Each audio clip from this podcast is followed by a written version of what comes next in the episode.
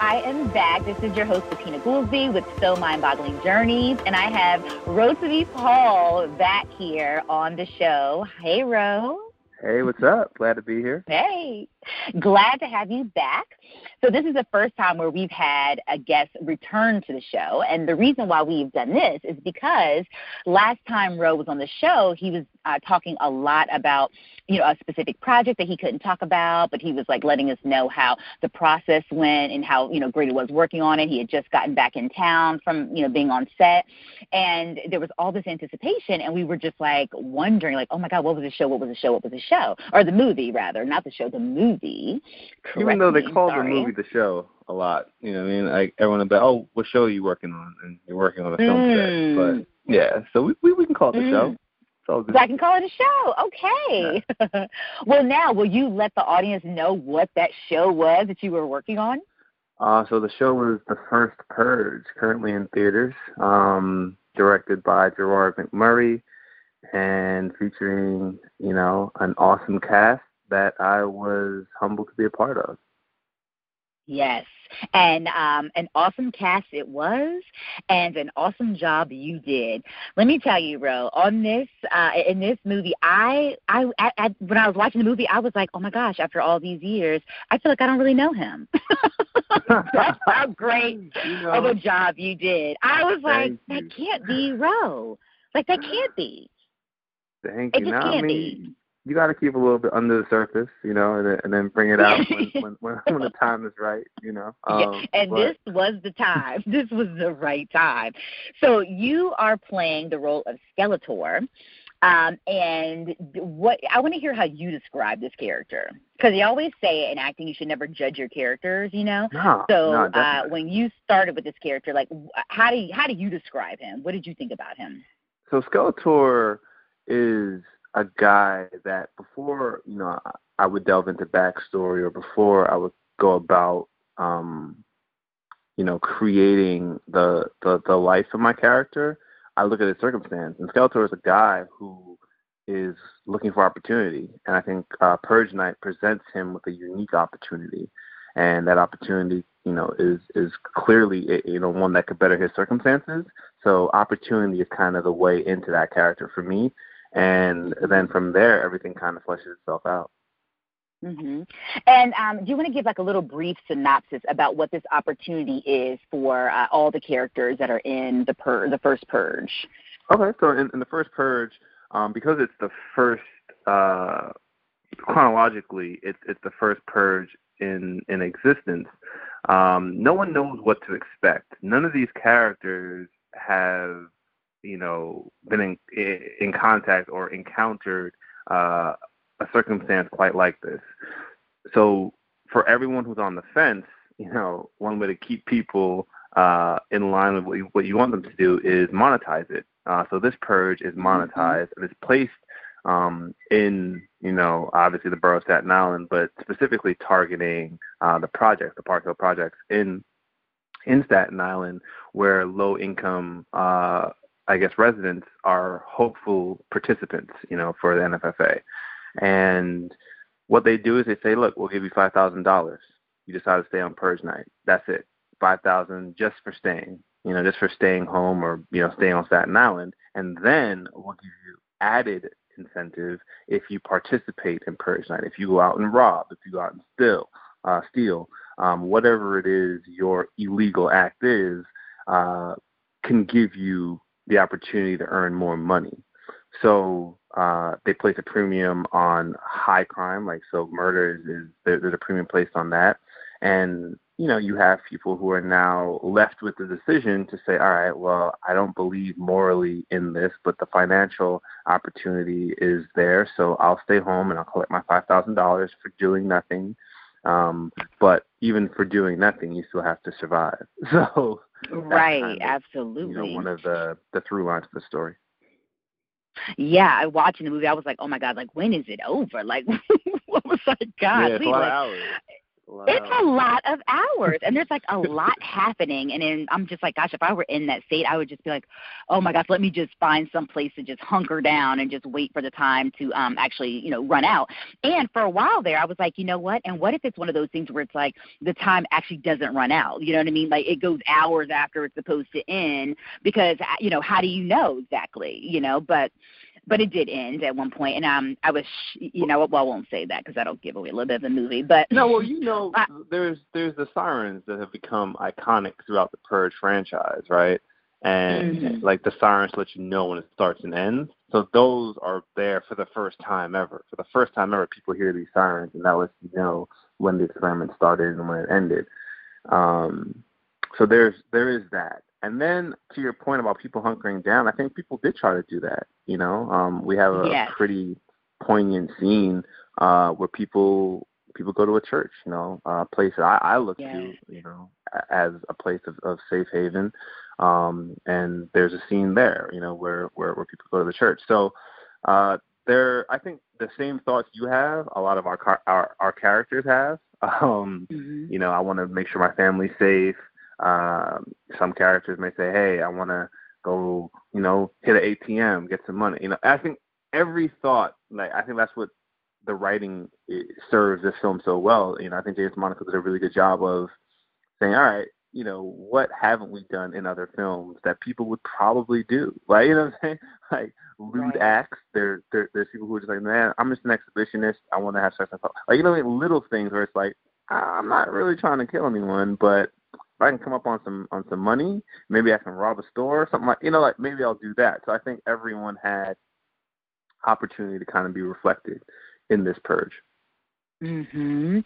Um, and you know, James DeMarco, as you mentioned, is or DeMonico, DeMonaco. is the writer in this, and I was really shocked by how um, how it was i was like oh this isn't just a thriller. This is like a social sociological thriller here. Like it was very it touched on a lot of things that are happening now politically and socially that i found very eerie watching it. Yeah there is this sort of eerie uh i guess merging of the franchise and real world events. Um and and that you know that's not something you want. You, you don't want I think the news to market your film. I think this, for me, this is best served as a fantasy, as like a, you know, holding up a mirror of like, oh man, how twisted would that be if society went this way? I don't think it should mm-hmm. ever uh, come to a point where we're looking at it and it's like, hey, we're looking out a window, and this is like what we see in the film is what we see in the streets of, of our everyday life. I, I feel like that's not where we want to be. Um, but mm-hmm. I think James DeMonaco has done a really good job of saying, look, these are the elements of society that are real and also terrifying, and just magnifying yes. them and, and giving them yes, kind of and magnifying. That's a great way yeah. to say it. Yeah, there was an underlying current of like, wait, this is kind of like paralleling a little bit of reality, but then it was yeah. definitely um, magnified, and then definitely also, you know, some movie elements definitely thrown in there to, you know, so for it is for it to be an actual yeah. movie, you know. And then but, also, um, but you got to give credit to uh, Gerard McMurray who who directed. I think Gerard has a yes. really good uh, sense of like the pulse of culture and the pulse of society, and you know, uh, giving his characters a kind of freedom to flesh that out and and and to play and be creative, and also just coming to the table with really, really, really dope ideas and saying, look, we're to speak, you know, uh, we're to speak to our community. We're we're, we're to you know have things in here that kind of reflect uh, who these people of color are and you know the reality of what that circumstance would look like even in this highly fictionalized fictionalized version of the purge. Yes, I'm I'm a fan of his work. I thought he did a very interesting and uh, you know job with uh the Burning Sands movie. Yep. Um, yep. and so it was cool to see that because I think he yeah because he wrote the Burning Sands, uh, wrote and directed it, and then they tapped him to direct this, and I thought that was really cool that you know. Yeah, I mean Burning Sands is a great film, you know, and mm-hmm. like once again, it's so specific to a culture. You know, when when you yeah. have when you have that that uh, black frat uh, world and you want to be be true to that, I think you need someone who is of the culture, speaking for the culture. So, um, yeah, mm-hmm. Gerard was awesome in in that. And he took a lot of risk. And he took a lot of risk in that movie too that a lot of people you know that didn't sit well with a lot of people you know greeks namely.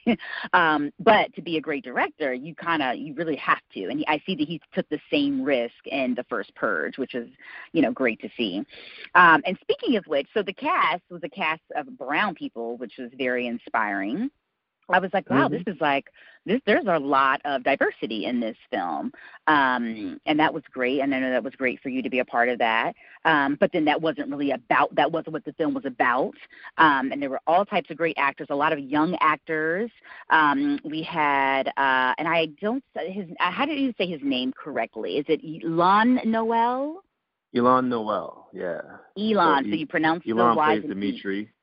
Yep. Yes plays Dimitri, yes. who uh, who who leads our film, man, and he just he does a fantastic job. You know, like um, I feel like if people know him uh, from from Insecure, this this presents such a different view of Y'lan, kind of what he has uh, the potential to do. Um, mm-hmm. He's an action star. You know, he he he literally transformed overnight into like, oh yeah, I know this character, I, I know this guy you know, uh, selling drugs in the neighborhood, looks fly, you know, got the nice cars, mm-hmm. into, all right, let me flip this on its head. This guy is going to be a voice for saving the community, for saving the people he cares for, for, you know, kicking ass and taking names, like, like literally a switch. Um, and he had it all along. Even from the first frame, we we are introduced to, to Dimitri. You know, um, it's mm-hmm. really just great to see that kind of evolution in a character on screen, and I think he does he does an amazing job. So uh, I think people are going to be you know really really really pleasantly surprised, and they're like, oh my god, I didn't see that coming. You know. Mhm, absolutely. Um, and then it was so great to actually see um, Luna Lauren Velez in this. Yeah. Didn't seen her. I was I loved seeing her in this. Um, yeah, she, you know, because I you loved her from New York Undercover. Hmm? Yep. I said she's been someone I've been a fan of for a long time. So yeah, it was, it was great to yeah, obviously meet her and then obviously share the screen is like a dream come true. So it's awesome. Absolutely. And there's also uh, Marisa Tomei in this film, and then Definitely. I was really excited to see Steve Harris in the film. You know. Yeah. yeah. Um, and then uh, you know other new ones. There was uh, Lex Scott Davis, who I thought did a beautiful job, um, and you have, and you know, you're actually your character is, um, you know, has a very interesting relationship with her. So that yeah, was your. Um, so Lex, uh, Lex, you know, Lex and Y'lan were, I guess, two of the first people I met on set. I was up there early doing doing makeup tests, so when they can't, you know, I, you know, they were two of the first people I met and just to go on that ride with them and to kind of see everything that they poured into their characters because they're the they're the leads of, of our film uh, everything that they poured into our characters and kind of just into their characters and, and making sure that um, they're what the film needed is just inspiring you know? I think lex uh, is such a multifaceted actor like she has so many different tools that she can bring um, to any particular situation. It was fun. It was so much fun just to have the opportunity to work with her um, one of our one of our scenes, you know, we kind of talked about is like our second second conversation ever, I think. And I was like, hey man, I have this really crazy idea I want to try. And she was just like, oh yeah, oh yeah, definitely, let's let's do that. You know what I mean? And uh, uh, she was like, if if it's cool with you, it's cool with me. That that sort of attitude, that willingness to play, uh, is is mm-hmm. kind of to me uh, the mark of of of a great talent, you know. Um, and I, I, believe she's she's that, and it was a lot of fun to to play off her. And I feel like we got some really really really cool cool moments um, that will that will live on because the film's done. It's, it's out in theaters, and you know, people are people are enjoying it. Yeah, and how does that feel to be an actor who's worked on, you know, a, a lot of projects, but you would still kind of say you were still, you know, early in your career. Would when you say that this is this is probably the biggest thing that you've worked on so far? Would Definitely. you say that? Uh, I would. Okay, I would. I would say that. Um, in terms of reach, in terms of the amount of people who will see this particular work, uh, it will be, you know, it's it's to date my my my biggest uh, my biggest production that that I've worked on. It's a studio film. It's the first time I'm working on a studio film, so that that level of excitement is is great. You know, I've never mm-hmm. I've never experienced any anything that comes with that. So, you know, it's been it's been great to kind of go through the whole ride and and not miss any steps. Um, you know, doing TV, doing indie film, uh, doing theater in New York is great, and I feel like I, I love all that stuff. And this is just another thing where I'm like, oh my god, this okay, cool. This is good to experience and and and fun, and I'm kind of learning as I go. Um, but definitely, to your point, it's my uh, my biggest, I guess, production as far as scale so far. Mhm. And um and how did this even come to be? Like was this kind of like just an an, an average day and you getting an email about um hey, we'd like you to audition for this role like or did you not know exactly what you were auditioning for and it was just like hey, you know, we have this project we're working on, we can't really talk about it, but we'd like to see you for this character, you know. Like how did it how did it first start out? Um well, when I auditioned for the project, it was called Island Experiment um, mm. So I was auditioning for Island Experiment. I knew it was a film. Uh, so I really didn't, I didn't, you know, look too far outside of just. I was, yeah, I was. I'm auditioning for a film called Island Experiment, and there's this character. Uh, the character is where I was like, okay, I know this character, so I didn't really think too much about the project at that point. It's just like, all right, how do I best show them this character? Um, and I started preparing instantly, and I have I think two days um, to to get it, and I had to present it on a Monday, and I flew. I was in Oakland when I got the, the email, visiting family. Flew back, uh, had a few hours. You know, um, I went to a makeup artist that I knew. I said, "Look, this is a look I need. We had worked on something before where it was a, a similar look to what I wanted." I said, look, this is what I'm looking for for this audition. And I went in with my version of Skeletor. I said, this is who he is. And I figured the risk was, look, if they're unsure of what Skeletor is, I got them because I'm gonna show them who he is. And if their uh, if if their idea of Skeletor that they already have matches mine, then I'm good either way. So I just knew that you know if I went in and did a good job, uh, I felt like I would be in in the running. Like I would be considered. Um, you don't know if you're going to book something or not, but I knew that I could represent myself well. So that's all I was really trying to do. Mhm. And one of the things I love about that is as an actor, they're always like, "Oh, you know, don't go in with the costume." They'll be so hardcore about what you should not do, all the things you should not do as an actor. And then when you hear these stories, there's always like the person always like took a risk and it's like, "Well, wait a minute. Like, look, this person took a risk and it worked out in their favor." So there really are no rules in this business. You know, the only rule there is is really to kind of listen to yourself and to be creative, really. Yeah. Yeah. I yeah. Mean, if you're creative, that's that's gonna we're in a creative business, right? So you, you never mm-hmm. want to literally just look to your left and your right and say, let me do what they're doing. You kind of want to chart your own lane. Um, I think that's mm-hmm. always going to serve you best because if you're creative, then you innately have the tools you need to be successful. Like that's just what it is. It's a matter of bringing that to the to the to the forefront, to the surface. Mhm. Um, did was it hard for you to shake this character? When you were done playing this role? Um, no, I I knew that this is something I need to focus on uh, intently. You know, in terms of like getting out of of that mind space. Like as soon as it was done, that's not something I wanted. I, I didn't want to stay in that space at all. I knew that going in, so I had um, I had things that I knew I, I would do daily um, to kind of keep what I needed for the next day, but then also not live in a space, um, live in the space that I was crafting. Uh, I didn't, I didn't feel like that would serve me um, as as a person. I felt like ultimately it wouldn't serve the character as well, because um, he needed a sense of freedom um, every time that I was on set. But I also didn't want to live in the space that created that freedom uh, for me as a person. So when you after you uh, have this type of an opportunity, right, where to your point you said, um, you know, this is gonna uh, the type of support and the type of reach is you know far expanding. How do you then now capitalize on this for your own projects? Because like the last time we talked, you were working on um, a documentary about Jonestown, right?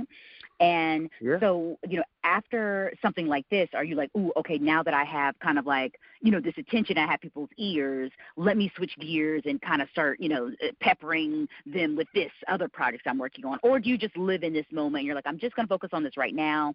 I'll come back around to that a little bit later. Like, so how are you navigating your career in terms of your own projects and then like the studio project that you're currently, eh, you know, working on that you're in, that's in theaters right now?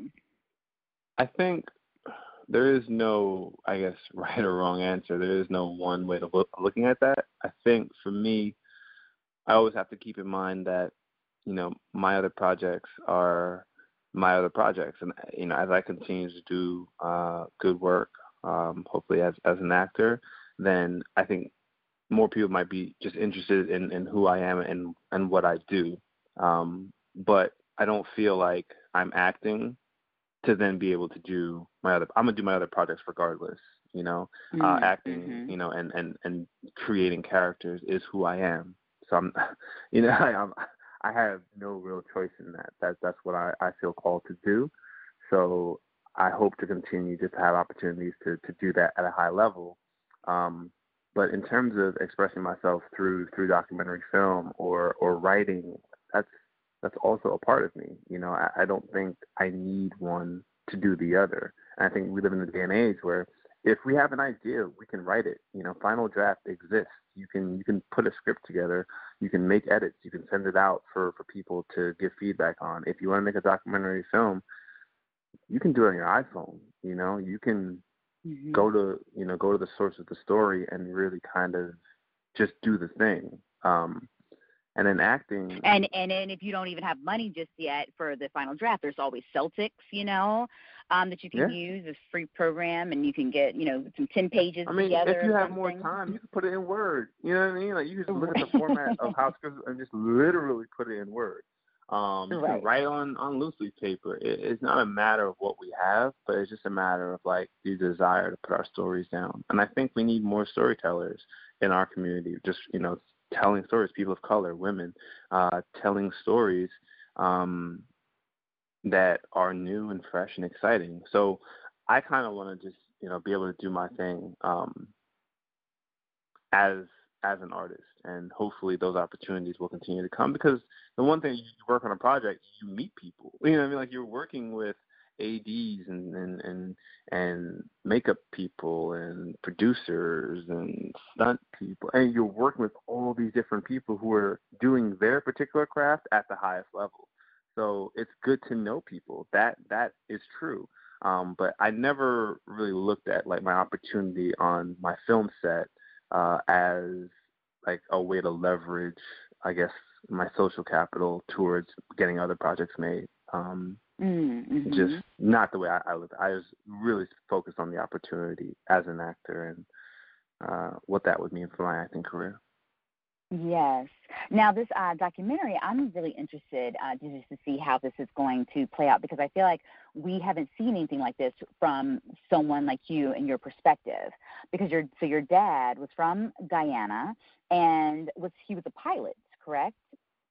Yeah. So my dad still lives in Guyana. Um, I was born in the States. I grew up in Guyana before I lived in Antigua for a few years before ultimately coming back to the States.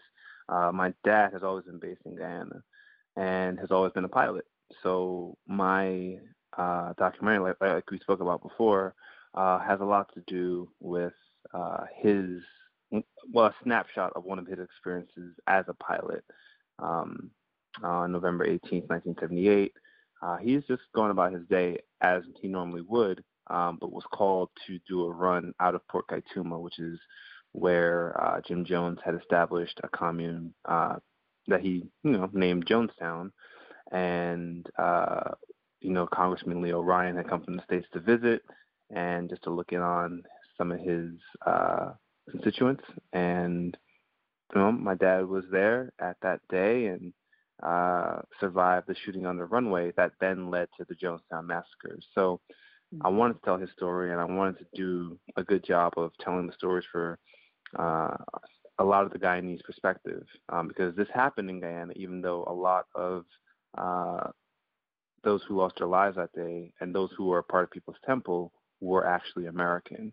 So, you know, it's something that I just want to do not only for my father, but just for I guess, the sake of history, just to have exactly. a well-rounded perspective of what this story was and who it impacted and, and how it had a lasting effect.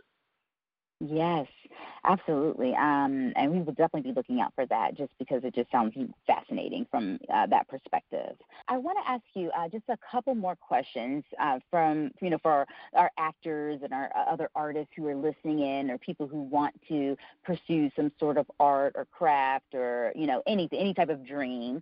Um, because for you, what would you say um, what would you say what would you tell your younger self? Now that you are where you are right now would do you have any um, do you kind of look back and say okay this is what i wish i would have known five years ago or ten years ago or this is what i wish i would have um, done like you know differently? What do you feel like you did right in this industry and what do you think you did maybe not so right in this industry that you've reconciled with yourself now being where you are at this point in your career? Do the thing. I would I would I would always advise my younger self to do the thing. Whatever that thing is, just do the thing. Um, whether it's, you know, uh, moving to get more opportunity, whether it's uh, taking on a play even though maybe five people will see it, whether it's studying at a specific school to better your craft. Whatever the thing is that you're on the fence about, just do the thing um, because experience is an invaluable asset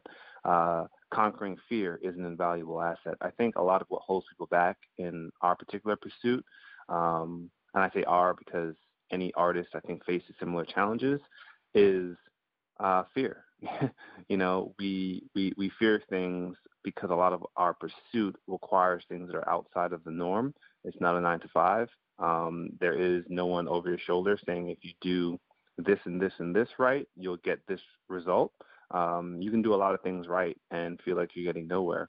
Uh, you can invest a lot of time in something and still feel like uh, there is no next level in sight. You know, whereas in the nine to five, you may say, all right, in two years, I know I'll be at this position. In five years, I'll be at this position. This title comes with this amount of salary. It's like you don't have that as an artist.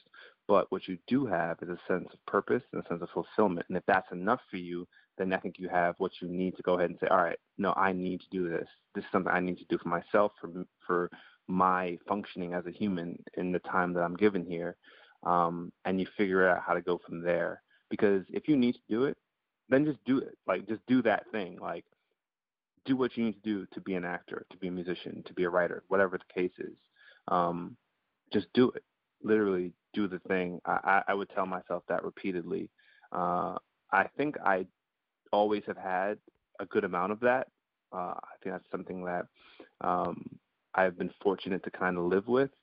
Uh, I use my mom as a motivating factor. Like if she were here, I would want her to know that I'm giving my all towards anything that I decided to do. But I feel like she looks over me anyway and sees what I'm doing so I have that drive to say, no, I'm, I'm going to do this. I'm going to do this because she's watching.